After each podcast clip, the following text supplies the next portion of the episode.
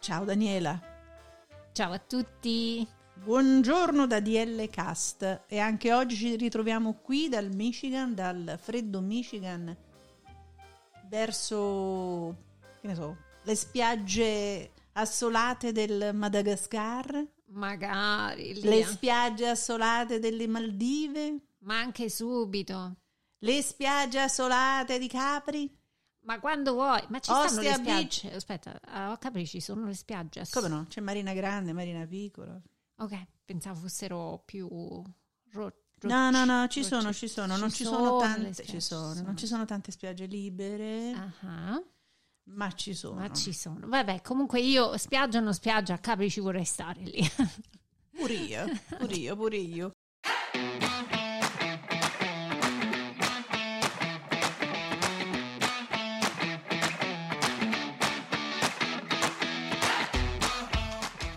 DL Cast è proprio un altro podcast.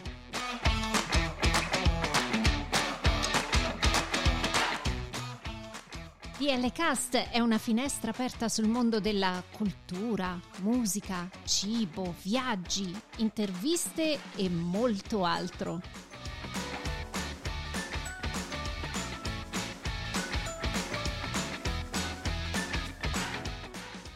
Siamo Daniela e Lia e vi auguriamo un buon ascolto.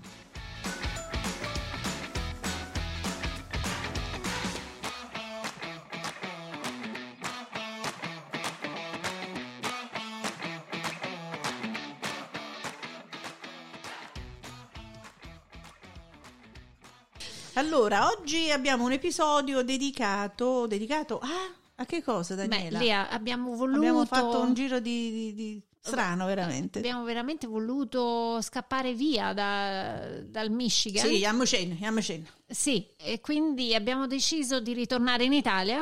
Olè, Posta- virtualmente. tenete Virtualmente. presente che fra poco noi inizieremo i nostri viaggi. Speriamo. Però, vi- virtualmente, a proposito, questo speriamo, Daniele, ma che ci facciano sapere come dobbiamo fare, perché noi abbiamo fatto una piccola ricerca. Non so che cosa ancora dobbiamo fare per arrivare in Italia se non siamo vaccinati. Con tutti i decreti che avete fatto in Italia, per cortesia, fateci capire cosa fare se non abbiamo i figli vaccinati. Perché Ai ai ai. Ecco, non Ecco. abbiamo proprio capito. Ci sono tante parole legalesi in questi decreti ministeriali che ci vuole l'interpretazione di un avvocato, quindi per cortesia. Ecco. Ecco. Allora, quindi in questo viaggio virtuale siamo arrivati Che non serve volta Lia né il Green Pass né tantomeno serve la scheda vaccinale eh, e quindi noi ce ne andiamo in viaggio in Toscana. Evviva la Toscana! Bellissima. Sì, mi piace tantissimo. Bellissima, bellissima. Gli americani, tra l'altro, amano Toscani. Non solo gli americani, anche gli inglesi. È vero, anche i russi. I russi. E quindi abbiamo deciso di fermarci nella bellissima Firenze. Firenze, la romantica Firenze. È spettacolare, veramente spettacolare Firenze. Abbiamo iniziato questo viaggio virtuale, abbiamo visitato Milano con la chiesa di Santa Maria delle Grazie e quindi il cenacolo.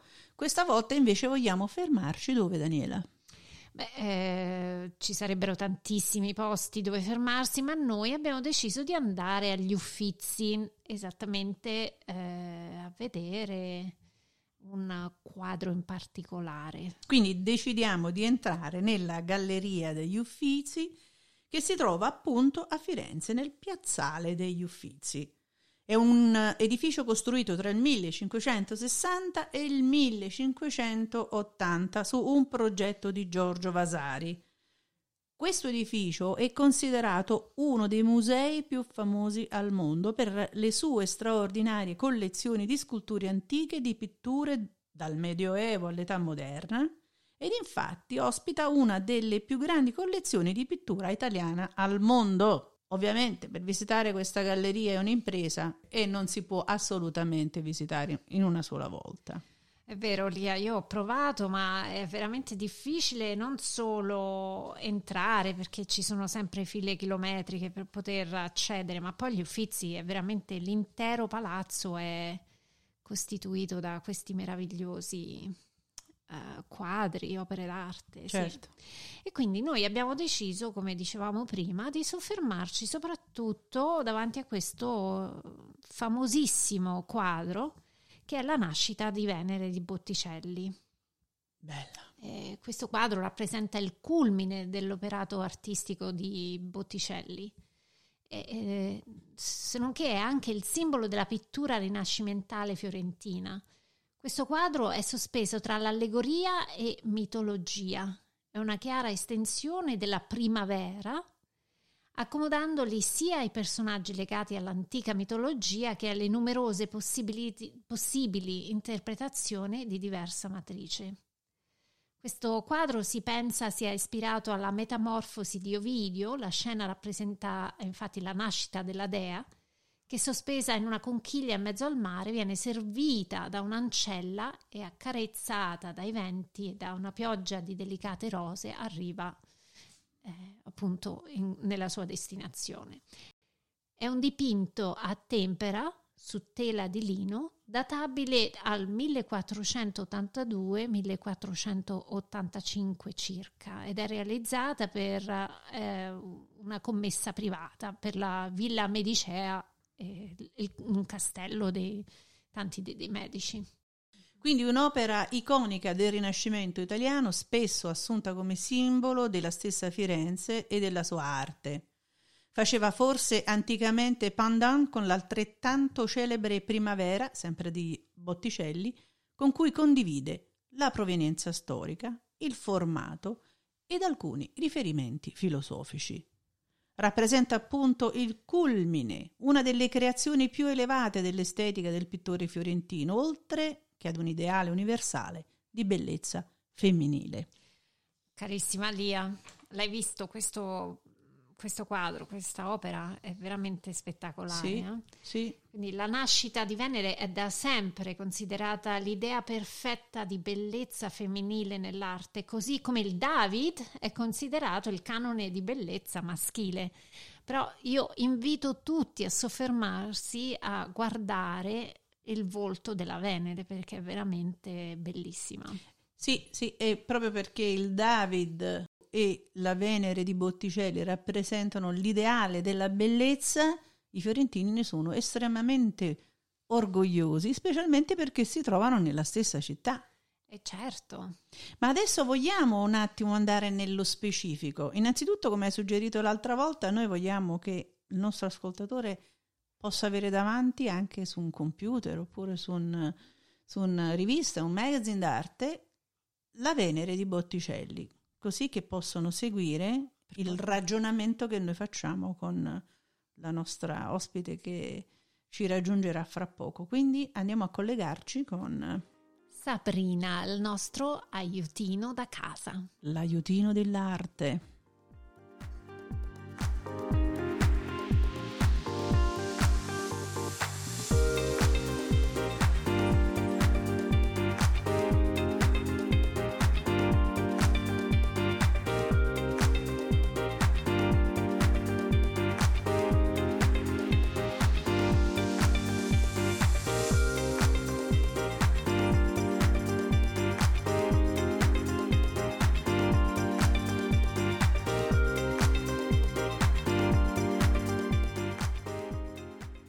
Benissimo, oggi ci troviamo a Firenze a, presso la Galleria degli Uffizi.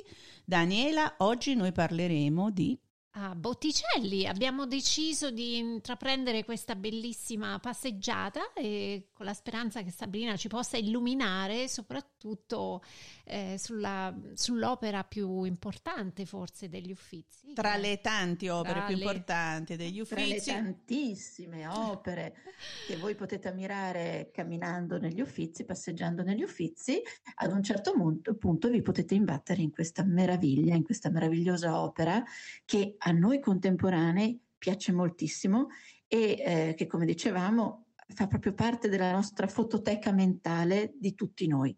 Quindi eh, si fer- tutti si fermano davanti alla Venera del Botticelli, mentre sapete che ci sono delle povere opere negli, negli, nei vari musei del mondo che sono assolutamente orfane eh, perché nessuno si ferma o pochissimi si fermano, invece ci sono opere che attraggono, attraggono la gente, la, la catturano, catturano la, l'attenzione. Beh, la Venere del Botticelli fa, fa questo.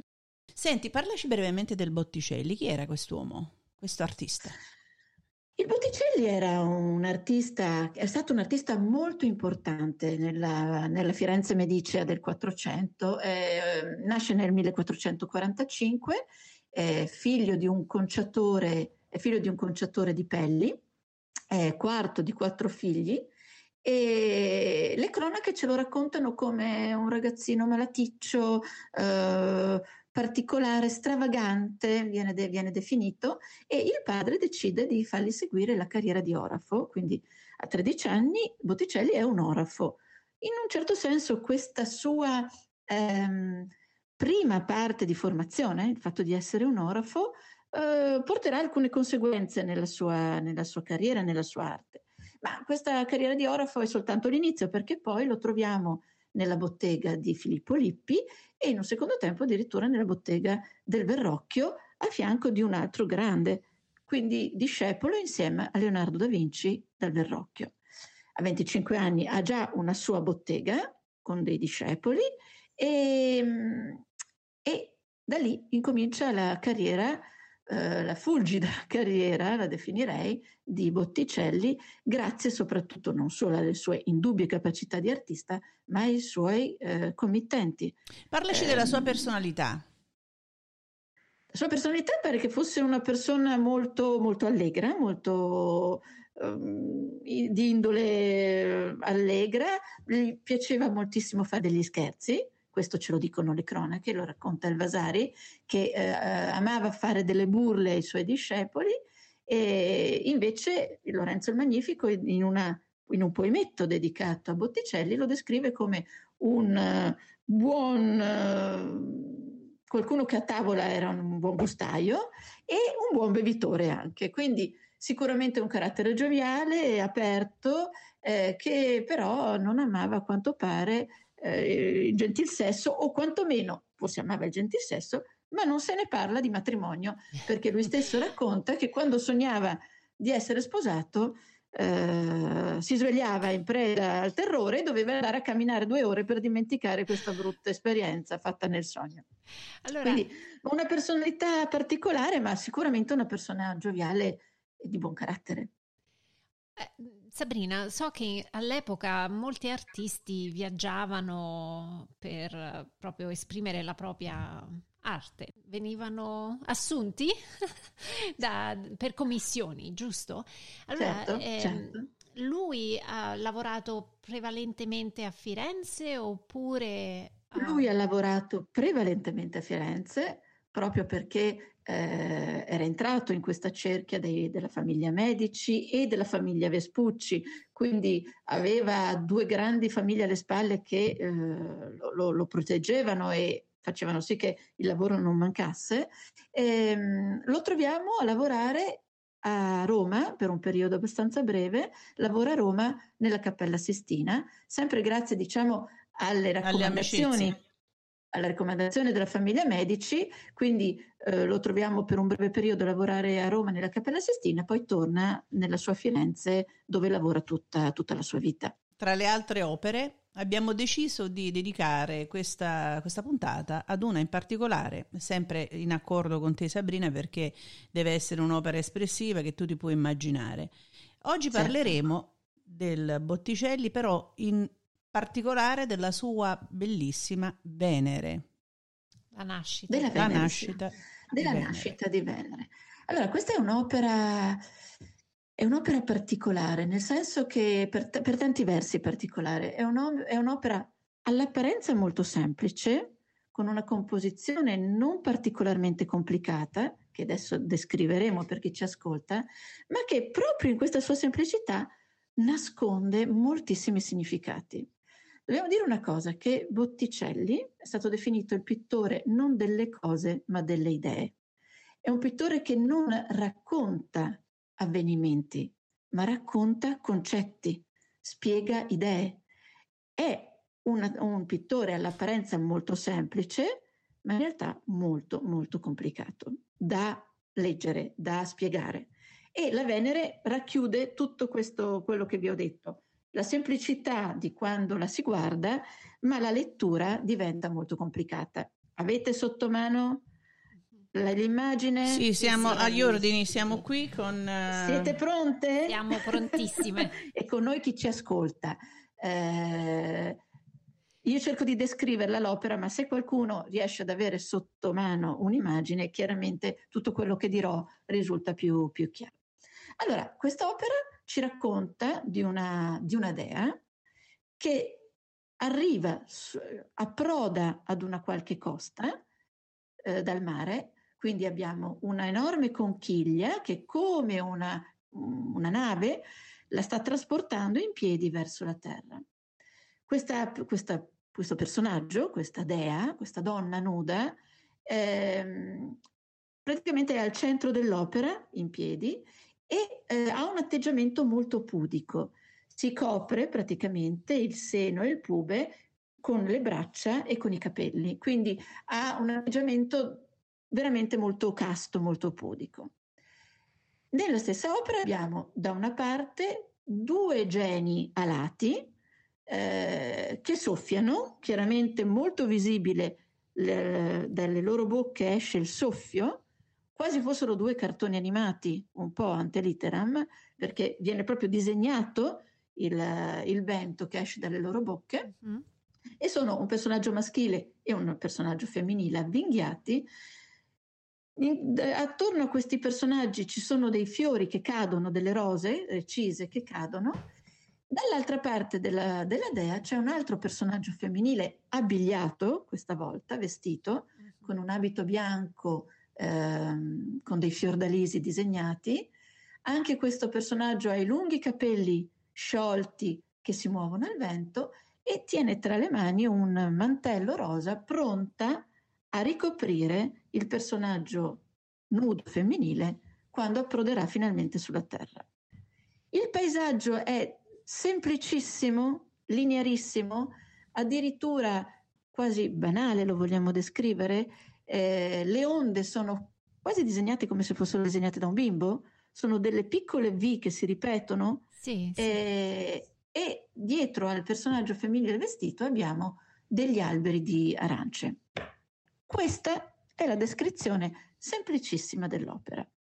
Ma proprio questa descrizione semplice raccon- ci nasconde invece tantissimi significati. Ecco, una prima domanda che mi viene in mente. Più svariate. Eh, una Prego? prima domanda che mi viene in mente è proprio il soffio. Il soffio.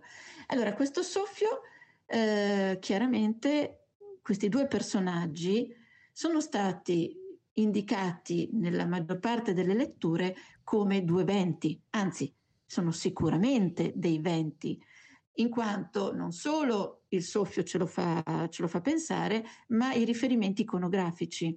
Molto probabilmente questi due personaggi sono stati ispirati al Botticelli da una tazza, eh, da un piatto in, um, che si chiama tazza farnese, uh-huh. che era nelle collezioni Medice, dove appaiono proprio due geni alati eh, che assomigliano molto a questi voi dovete pensare che gli artisti, eh, soprattutto in questo periodo, si rifanno molto all'antichità e eh, le ispirazioni sono date da, chiaramente da quello che hanno e da quello che vedono. Quindi nell'opera di Botticelli i due eventi molto probabilmente possono essere stati ispirati da questi due geni alati che Botticelli aveva visto nelle collezioni Medici. Ah, Mentre ecco. invece la, la disposizione della Venere, così com'è in questa posizione, con una gamba sollevata, con una, questa forma sinuosa, viene sicuramente da, sempre da un'opera che il Botticelli aveva visto nelle collezioni Medice, che è una copia di una Venere di Prassitile, come, definita come Venere pudica. Guarda l'antichità per infilarla nella modernità dell'opera. Sabrina, questo soffio, io da turista inesperta posso anche immaginare che può rappresentare il soffio della vita, visto che è proprio la nascita di una Venere potrebbe, potrebbe essere il soffio vitale. Il soffio, infatti, una delle altre letture è eh, che questa Venere non sia nient'altro che l'anima, l'anima che sorge dalla purezza delle acque e quindi, come hai detto tu, questo soffio potrebbe essere il soffio vitale, il soffio di Dio che viene eh, dato all'anima, che sorge purificata dalle acque, quindi la figura femminile che invece nella lettura classica viene definita come una delle ore, cioè come la divinità della primavera, probabilmente tallo, eh, proprio perché così piena di fiori, eh, si è invece la visione di, del Battista che copre con un mantello Gesù che esce dalle acque e quindi in questo senso l'anima che viene purificata attraverso l'acqua. Mh, mm, e quindi il cristianesimo. Quindi ci può essere anche una visione cristiana di quest'opera così pagana.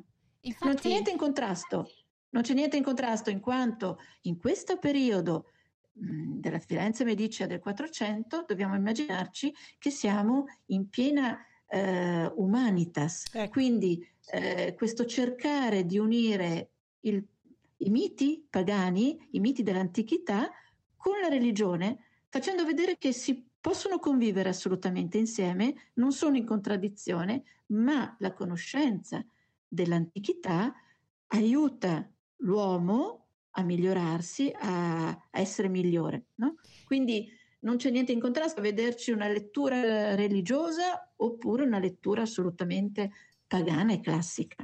Infatti la, la cosa che mi, poi mi ha fatto riflettere molto è che rispetto a tante opere dell'epoca, magari questa, essendo più pagana, non ha... Eh, come, è stata accettata no? all'epoca, come è stata interpretata e vista, perché magari poteva disturbare il, allora, il eh, papato, insomma, diciamo. Il, quello, quello che dobbiamo pensare è anche la, la committenza. Uh-huh. È una committenza molto particolare. Questa opera molto probabilmente eh, è stata commissionata da un cugino di Lorenzo il Magnifico, non direttamente da Lorenzo ah, il Magnifico, okay. ma comunque sempre della famiglia che poi verrà definita popolare, popolana della famiglia Medici. Eh, quindi stiamo parlando di, commiss- di, un committente di un certo tipo, mm-hmm eh, sono personaggi molto colti, eh, che scrivono poesia, che conoscono il latino, il greco, che leggono i classici Romantico. e che quindi commissionano opere molto particolari. Mm-hmm. E queste opere, ad esempio la Venere, viene sicuramente messa in una delle ville medice eh, non viste dal popolo. Ah, S- sai, quello che tu stai dicendo è una cosa da, da, da persona dei, dei, nostri tempi, nel senso tu sei abituata che vai e vedi le opere, ma non era dato a tutti vedere quest'opera. Era privata. Quest'opera veniva vista da una cerchia mm-hmm. molto limitata di persone, mm-hmm. molto colta, e che poteva leggerla e capirla. Primo nudo ad altezza naturale della storia dell'arte europea dall'antichità in poi cioè è il primo nudo non legato alla religione in qualche modo che viene disegnato. Quindi hai giustamente notato che è un'opera particolarissima, lo è assolutamente, ma non è un'opera aperta al pubblico, capito? E la parte Quindi, mitologica? Beh, la parte mitologica è importantissima perché eh, diciamo che è la prima chiave di lettura. Ecco. Quest'opera ci racconta secondo ad esempio le stanze di Poliziano, secondo Omero, la nascita di Venere. In realtà, se tu la guardi bene, non è una nascita, eh, perché la Venere è adulta. La vedo più un arrivo di Venere. È un arrivo, eh, però la, il nome di quest'opera la dobbiamo al Vasari, che ce la descrive come nascita della Venere, no? Quindi poi è rimasto questo nome, ma in realtà non, non è effettivamente una nascita, ma è più un approdo. E la mitologia ci racconta che appunto Venere, che era nata dalla spuma del mare, e, e questa spuma del mare voi la, la potete vedere nell'opera, sotto sì. la conchiglia c'è questo biancore. Venere nasce dalla spuma del mare e eh, formata, la mitologia greca, come voi sapete, mh, mm, era un po' come i film dell'orrore nei giorni nostri, perché certo. come nasce Venere? Nascere, nasce dalla spuma del mare, ma questa spuma del mare in fondo non ha così quest'aria eh, allegra e tranquilla come, come sembrerebbe, ma è prodotta dal membro evirato di Urano che viene gettato nel mare da, da uno dei suoi figli, questo membro di Urano produce questa spuma, da questa spuma nasce Venere. Mm. Un, po', po', po', gore, un po' particolare, eh sì. ma alla fine tutto bene perché abbiamo questa meravigliosa dea che approda sulle rive di Cipro.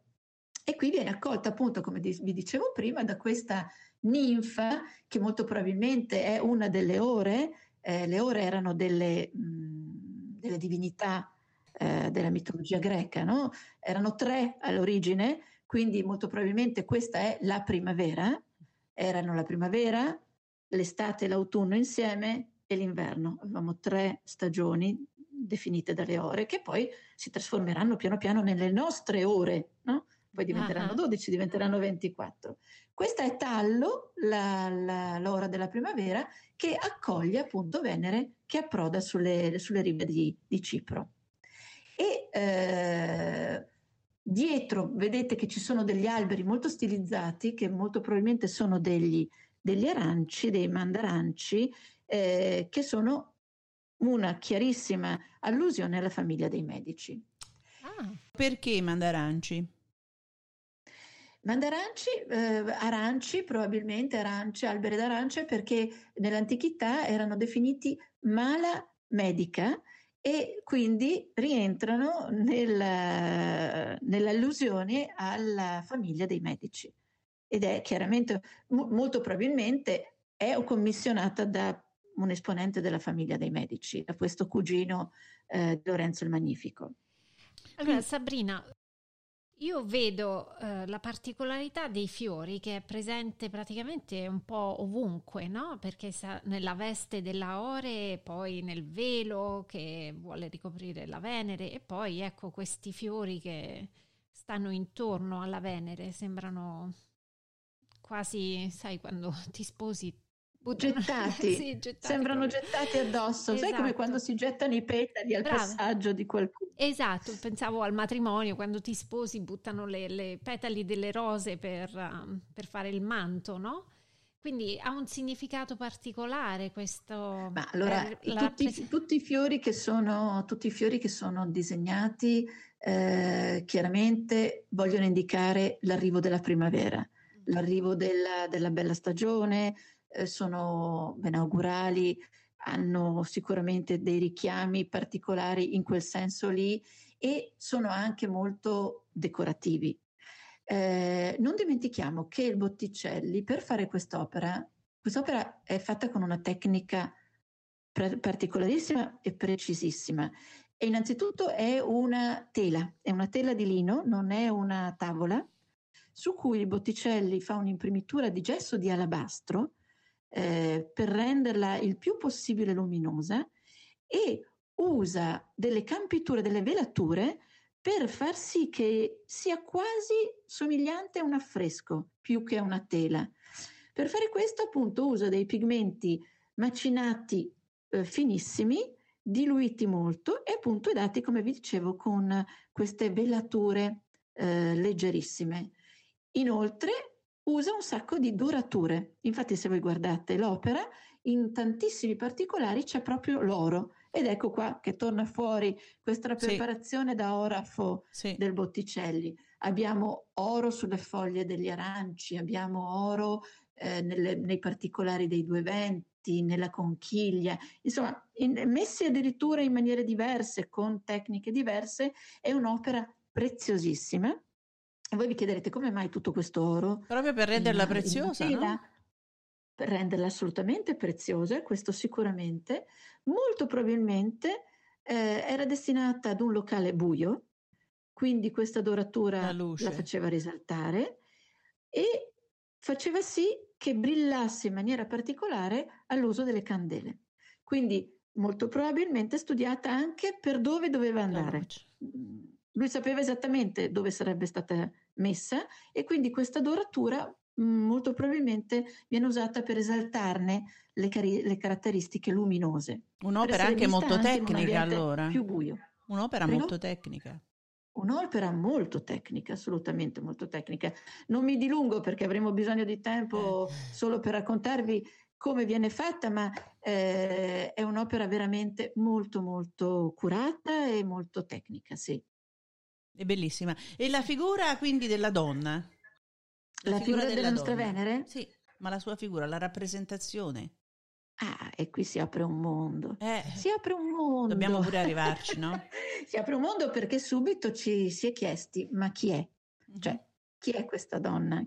Chi ha voluto rappresentare? Di chi sono le sembianze di questa Venere? Bellissima, E tra l'altro. chiaramente è mm, appena tu, ad esempio, clicchi su internet e vai e metti Venere di Botticelli, si apre un mondo legato a Simonetta Vespucci. Ah, Simonetta Vespucci è praticamente come dirvi eh, la Marilyn Monroe del 400, ok.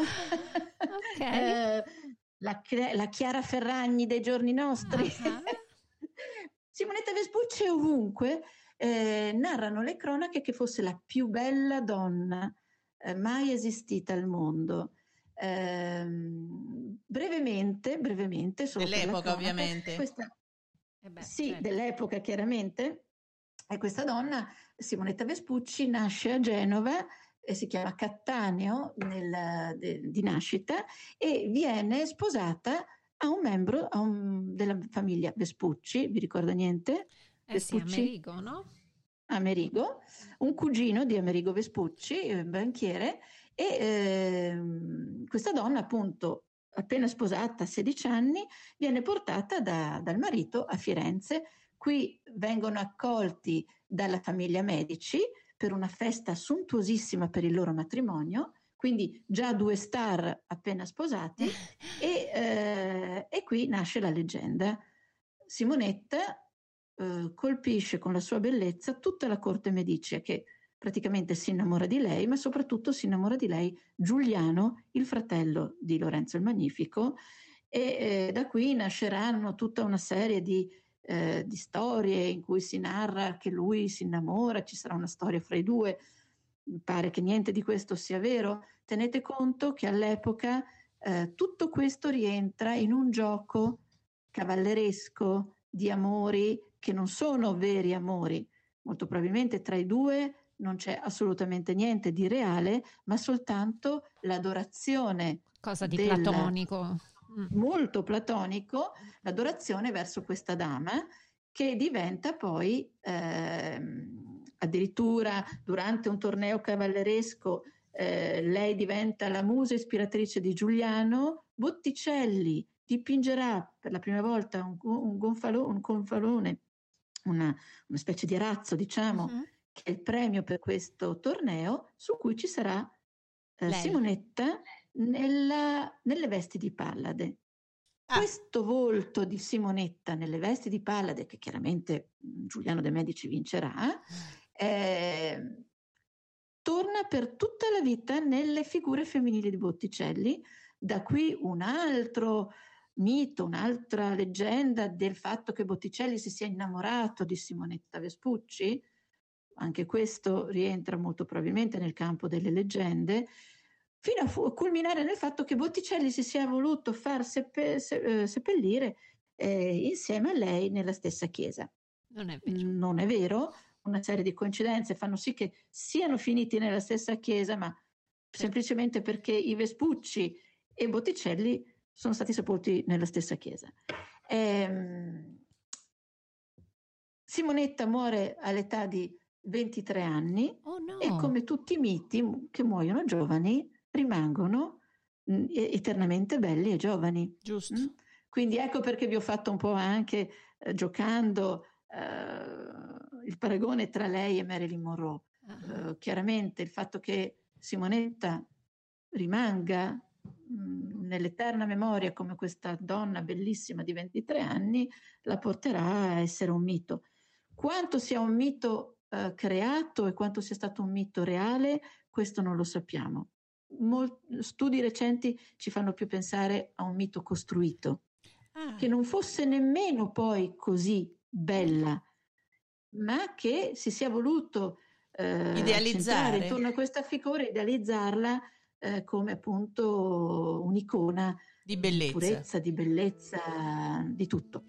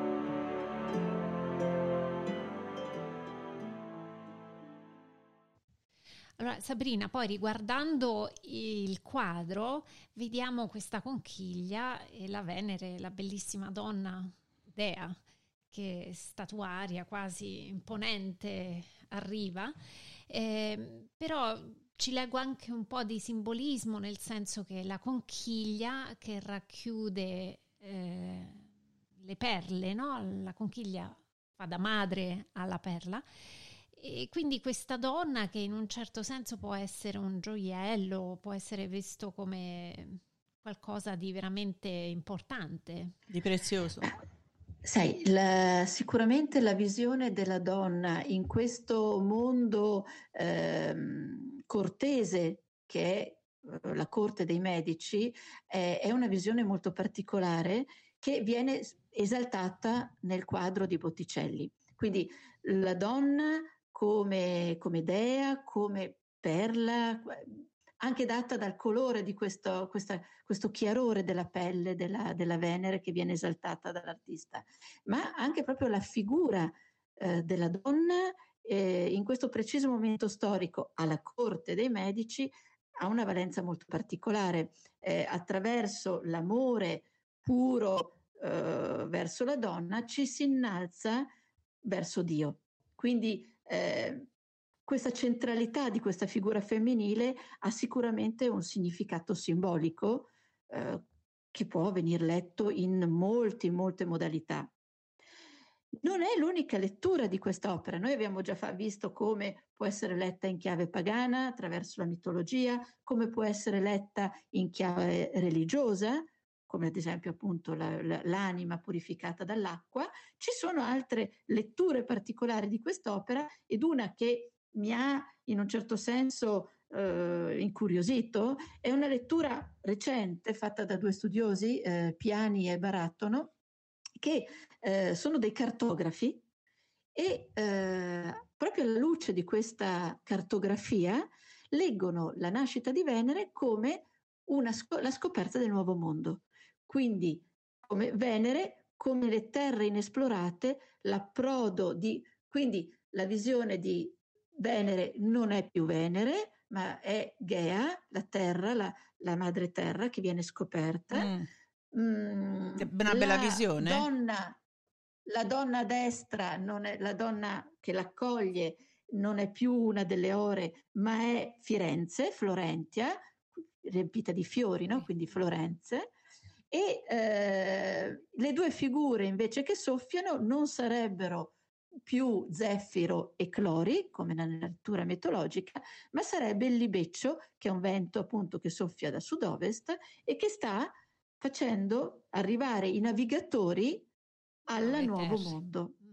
Quindi questa visione eh, particolare, della, questa lettura particolare dell'opera di Botticelli eh, è particolare, ma si riallaccia, come dicevamo prima, a questa, fi- a questa famiglia Vespucci, sì. che al suo interno ha Amerigo Vespucci, che non dimentichiamoci è quello che dà il nome all'America. Mm-hmm. E eh, c'è un collegamento molto particolare con tutto questo, dato da una delle prime carte eh, che poi riportano questo nome, America, che è un cartografo mh, Müller, che insieme a Ringman, che è un poeta, questo Ringman va a Firenze, conosce la famiglia Vespucci e sarà lui che poi dà l'idea al cartografo di mettere America da Amerigo.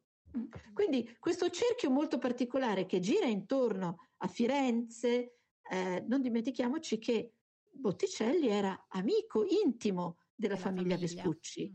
Quindi, mm, perché no? Vedere un collegamento anche di una lettura così attuale e moderna all'epoca del, del Botticelli del, dell'opera, dell'opera, appunto. È una delle varie letture. Mm, non possiamo certo dire che sia quella giusta, eh, è una delle possibili letture di quest'opera. Veramente molto interessante. Allora, Sabrina, se un turista riesce ad entrare agli uffizi, agli uffizi ed ha veramente dopo, que- dopo, quella codina di una o due ore esatto Esatto, e finalmente ti trovi davanti questa magnifica opera che tra l'altro è grande, no? È un quadro, non è sì, un quadro... è un quadro grande, Gra- eh, eh, esatto. fa 180 per Sì. 280, quindi è una, è una bella opera, sì. sì, sicuramente. E che cosa mm, consigli di osservare quando ci si trova davanti? Perché appunto essendo così grande, poi magari assorbirla tutta, lei sicuramente è centrale, per cui viene da te. Ti- Quindi Daniela dice l'occhio dove deve cadere prima?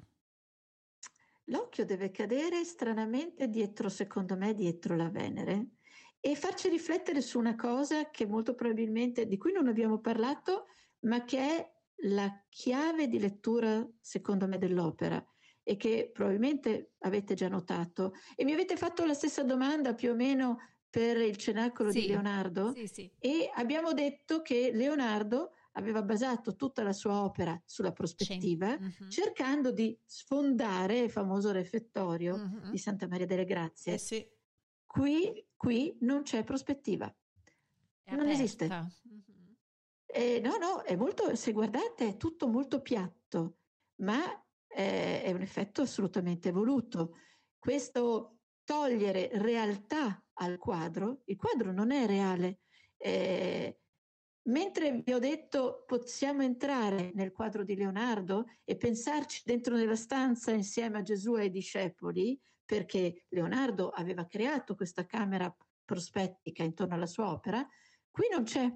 Qui se guardate l'opera non esiste nessuna prospettiva, non c'è profondità, l'opera è piatta e assolutamente sbagliata, fra virgolette. Ah, Ma è un effetto voluto, è un effetto voluto perché siamo nel mondo del concetto, siamo nel mondo della, eh, della narrazione pura, della, non c'è niente di reale in quest'opera e quindi Botticelli non ha nemmeno voluto raccontarcela dal punto di vista della profondità vera, della realtà. Il paesaggio è, come dicevamo, un paesaggio troppo semplice, eh, troppo lineare, ma anche questo è tutto voluto perché il nostro occhio va sui personaggi, va sul, eh, sui colori, sulla luminosità, ci racconta una storia, eh, ci deve raccontare una storia e quindi non ci deve raccontare un panorama da guardare. mi stai dicendo che lui volutamente ha voluto evitare queste prospettive per Certo. mettere in faccia proprio a chi guardava il quadro una realtà proprio immediata. Quindi evitare Questo è- distrazioni. questa, è, questa è una narrazione, Mm. questa non è una descrizione. Io non ti sto descrivendo una realtà, perché questa realtà non esiste, Vero. ma ti sto raccontando una storia. Non per niente eh, Botticelli è stato anche definito il Dante della pittura, per la sua capacità di narrare, di raccontare le opere. È un'opera, queste sono le opere di Botticelli, sono opere difficili che vanno eh, Interpretate. lette, capite, interpretate, possono essere, eh, po- possono piacere a diversi livelli, nel senso può, può piacere immediatamente solo per un gusto estetico, per questo essere così decorativa, eh, l'oro, la, la bellezza della luce della, della donna, la bellezza stessa della Venere, e questa è la prima lettura. Poi però bisogna andare oltre e conoscerne la storia e, saperla, e saperla leggere, non è Sì, per sì. tutti. Quindi abbiamo diverse profondità nelle opere di Botticelli ed è questa la loro mer- meravigliosa eh, essenza. A proposito di essenze, oh, a proposito, oh, ho un aneddoto meraviglioso. Ah, Attenzione, Fermi tutti. Ascoltate, c'è ascoltate. È stato creato un profumo per quest'opera. Ah, No. ma da Quindi chi? c'è stato un profumiere, un certo Donato Creti, che nel 2015 ha studiato l'opera di Botticelli, ha guardato tutte le essenze pre- presenti, quindi le rose, i fiordalisi, il mirto, eh, le, Le arance. arance, eccetera. Ha fatto uno studio su queste essenze e ne ha fatto un profumo. Quindi esiste il profumo della Venere di Botticelli. Ma esiste ancora? Adesso ce lo compriamo, Le Lia. note, di, le note di testo, leggo perché io non sono sicuramente un'esperta, le note di, teste- di testa del profumo sono la rosa mm. e lo mm. zafferano. Lo, lo zafferano. zafferano in onore del colore dei capelli della Venere. E invece il cuore del profumo sono dato dagli odori della macchia mediterranea. È da, wow. vi ho stup- da comprare. Eh, ci, da comprare. Assolutamente. Da comprare, sì, da sì, comprare. adesso andiamo tutti su Google. Da, da, da cercare da Quindi comprare. come si chiama sto profumo? Io non lo so il, il, nome esatto del profumo, so chi l'ha creato, che è questo signore che si chiama Donato Cretti, che mm. pare lo abbia Dobbiamo approfondire. nel 2015 per l'Expo di, di, Milano. Dobbiamo ah, approfondire, sì. dobbiamo approfondire. Senti, ritorniamo un attimo alla parte tecnica, adesso mi viene così proprio per la questione del colore. È cambiato qualcosa rispetto all'anno della, de, della creazione di questa, di questa opera? Rispetto ai colori, non ne abbiamo parlato anche per Van Gogh, no? Per i girasoli. Ah, nel senso che tu dici... È cambiato della, qualcosa tecnicamente? Sì. Dei... No, l'opera è in buone condizioni, eh, molto molto ben conservata, eh, molto probabilmente dato da, da, questa tecnica così precisa dell'artista, quindi è un'opera, a differenza del nostro cenacolo, è un'opera molto godibile in cui eh, possiamo veramente, sono stati fatti degli studi, chiaramente è stata studiata, analizzata, eccetera, e proprio grazie anche a questi studi particolari sappiamo eh, tutte le varie preparazioni, i vari livelli di preparazione di pigmenti, eccetera. Quindi no, diciamo che rimane un'opera assolutamente perfetta e godibile. Quindi i colori non si sono alterati? Non si sono alterati, molto probabilmente dati dalla qualità dei pigmenti utilizzati dal Botticelli. Pigmenti di primissima qualità, pochissimi. Ehm, la, le varie tonalità dei colori che si vedono in quest'opera non sono date da differenti pigmenti. I pigmenti utilizzati sono pochi, ma e mai mescolati insieme. Ogni pigmento viene utilizzato puro, uno alla volta, mescolato appunto con vari collanti, come vi ho sempre detto, no? con vari o resine o, o rosso d'uovo, eccetera, eccetera. Eh, il pigmento è, è usato purissimo ed è dato da queste velature che danno le tonalità diverse. La sovrapposizione delle velature ci regalano tonalità diverse, ma i pigmenti non vengono mai mescolati fra di loro. Un'ultima mia domanda. Eh, abbiamo capito che la Venere rappresenta la bellezza. È un caso, questa è una domanda un po' diciamo birichina, è un caso che la Venere e il David si trovano a Firenze? Perché il David dal punto di vista maschile rappresenta la bellezza maschile. La bellezza maschile, non per niente i fiorentini eh, si vantano di avere nella stessa città le due bellezze, quella maschile e quella femminile. Eh, è un mai? caso? Beh, no, non è un caso. Non è un caso, è dato da, come sempre da un momento storico, dal fatto che Firenze è per un certo proprio. periodo storico la culla del nostro rinascimento italiano, dove volutamente eh, grazie appunto alla,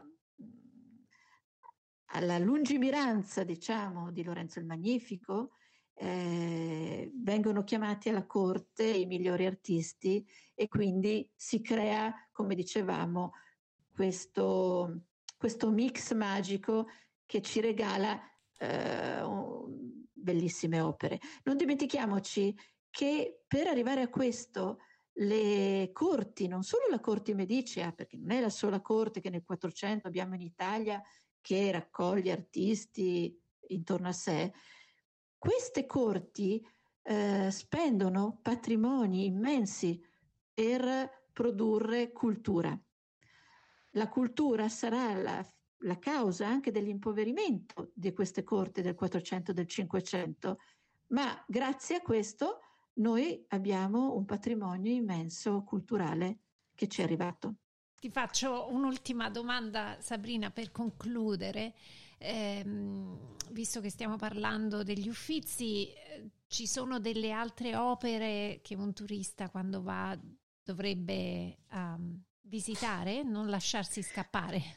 Sempre, stiamo parlando del Botticelli, beh eh, sì certo abbiamo la primavera del Botticelli che è lì a fianco, altra opera particolarissima e dile- scrittura difficile e complicata e abbiamo l'adorazione dei magi sempre del Botticelli sì. che ci racconta eh, che ci racconta quanto anche al, al di là dell'opera e dell'iconografia eh, il Botticelli disegna nel corteo dell'adorazione le figure chiave della famiglia Medici, ma soprattutto si autodipinge insieme a loro. Quindi è come se fosse un manifesto e dice guardatemi, sono qui con tutte queste personalità importanti, sono quasi un loro pari.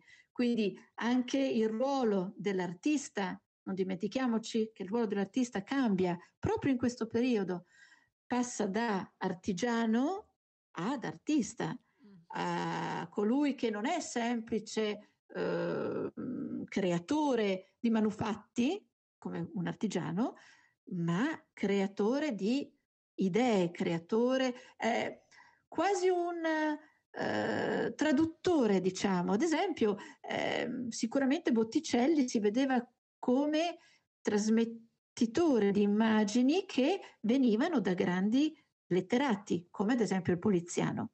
Quindi è un ruolo molto importante, non è più un ruolo di mero eh, lavoratore con le mani, hm? come un artigiano, ma è un ruolo di intellettuale.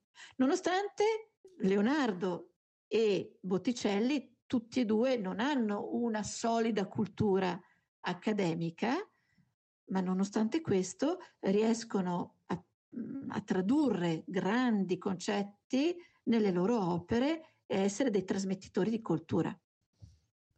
Bene, anche oggi abbiamo trattato di un uh, artista e di, un, di un'opera che è ovviamente conosciuta e famosa in tutto il mondo e nella descrizione che ne hai fatta tu io credo di avere capito qualcosina in più ancora oggi e, e, quindi con questo concludiamo nell'invitare i nostri ascoltatori ad andare agli Uffizi di Firenze a vedere dal vivo questa opera eh, con una chiave di lettura, di lettura diversa, un certo. pochino diverse con, per godersi l'opera in maniera diversa.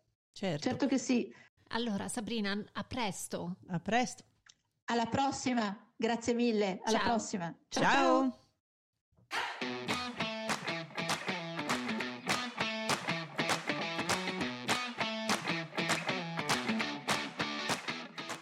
Seguiteci su dlcast.com Instagram e Twitter a dlcast2021.